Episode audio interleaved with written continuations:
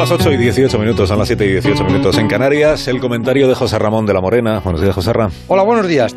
Aún no se han apagado los ecos de las discusiones del domingo con el penalti en Madrid al Sevilla, cuando hoy comienza una nueva jornada que va a finalizar el jueves. Las dos restantes se jugarán los dos próximos domingos a las seis y media y a las seis todos los partidos.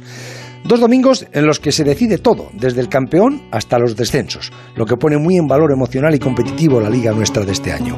Pero entre tanto, algo está cocinando el presidente de la UEFA, Ceferín, en esa cocina en Suiza. Algo para castigar a los tres clubs que aún no le han hincado la rodilla después del levantamiento de la Superliga, que la fuerza de presiones y amenazas abortó. Los seis clubs ingleses, más el Atlético de Madrid, el Inter y el Milán, hincaron la rodilla y le han pedido perdón suplicantes. El Madrid, el Barça y la Juve se mantienen silenciosos. A la Juve, la Federación Italiana le presionó ayer para que regrese al redil de la UEFA si quiere jugar la Liga Italiana la próxima temporada. El Madrid y el Barça insisten en que hay un contrato firmado que obliga a todos con indemnizaciones escandalosas y recuerdan también que hay un auto de un juez español que prohíbe tajantemente a la UEFA tomar represalias contra los clubes que han firmado esa Superliga y que ese auto está en la Corte de Luxemburgo.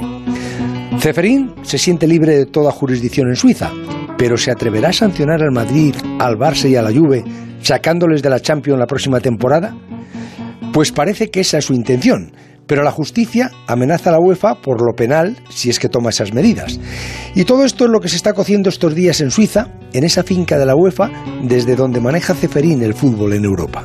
Hemos llegado a las 8 y 20 minutos.